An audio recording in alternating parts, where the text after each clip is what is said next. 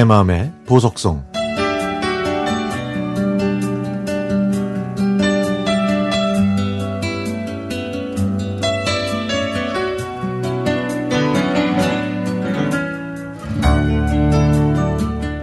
(1960) (70년대) 농촌에는 일이 참 많았습니다. 학교를 마치고 집에 오면 조는 마루에 책보를 던져주고 찬물에 밥을 말아서 점심을 대충 먹었습니다.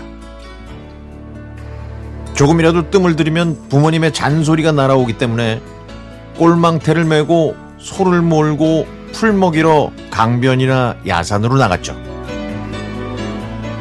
그래서 저는 뜨거운 여름에 시원한 원두막을 지키면서 만화책을 보고 달달한 참외를 실컷 먹는 삼식이가 정말로 부러웠습니다. 이것저것 자잘한 심부름이 끝없이 이어지던 그 시절에 저희 동네는 90호나 되는 큰 마을이었는데요. 그 중에서 서너 집이 참외 농사를 지었습니다. 그래서 저를 포함한 세 녀석은 참외 서리를 하기로 모사를 꾸몄죠. 사실 삼식인의 참외밭을 서리하는 건 쉬운 일이었지만 삼식인의 집안은 형편도 어렵고 장에 동생까지 있어서 삼식인의 말고 인심이 사납고 심술궂은 박씨 아저씨네 참외밭을 목표로 정했습니다. 저희 송아지가 자기 밭에서 콩잎 좀 뜯어먹었다고 쫓아와서는 큰 소리를 쳤고 논에 물대는 일로 아버지 멱살을 잡은 적도 있어서 저희들이 복수를 하고 싶었거든요. 쥐 죽은 듯 고요한 밤. 저희 삼총사는 숨 죽이면서 참외밭으로 들어가 소리 안 나게 참외를 살살 돌려 따서 배자루에 담았습니다.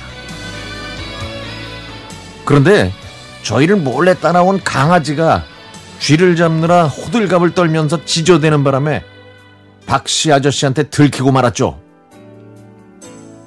잡히면 죽을 것 같아서 저희는 고라니처럼 어둠을 뚫고 정신없이 달렸습니다. 참외 덩굴에 걸려서 넘어지고 논두렁에 빠지고 모기에 물리고 다리는 가시덤불에 긁히고 느티나무 아래에 모인 저희는 서로를 바라보면서 그저 허탈하게 웃고 말았죠. 하지만 달콤한 참외를 포기할 수 없었던 저희는 다시금 기회를 엿보다가 며칠 후에 다시 참외 서리를 감행했습니다. 서로의 얼굴에 숯검정을 칠해주고 셔츠까지 벗고 두 번째 서리를 감행했지만 갑자기 꽁이 나가, 날아가는 바람에 또 실패하고 말았죠. 세 번째는 반드시 성공하리라 다짐하고 다음과 같은 원칙을 정했습니다. 주인한테 발각되어 쫓길 때는 동네를 등지고 반드시 산 쪽으로 뛴다. 재채기와 기침은 혀를 깨물어서라도 참는다. 그리고 강아지는 집에 묶어놓고 간다.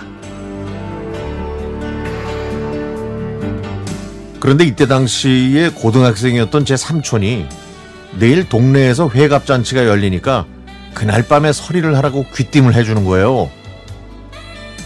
다음날 삼촌의 정보대로 술을 좋아하셨던 박씨 아저씨는 잔치집에서 하루 종일 술을 마시고 원두막에서 코를 골며 깊은 잠에 빠져 있었죠. 마침내 저희는 그 달달한 참외를 먹을 수 있었습니다. 입안 가득히 번지던 그 달콤한 참외.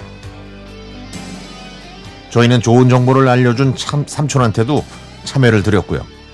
남은 참외는 모래 속 깊숙이 묻어두고 밤이 되면 부엉이처럼 모여가지고 야금야금 먹었습니다.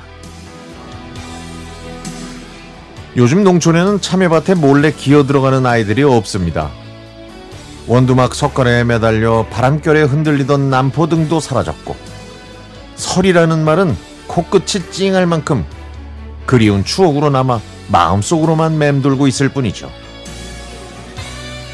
참외서리와 함께 사라진 아이들의 웃음소리도 그립습니다.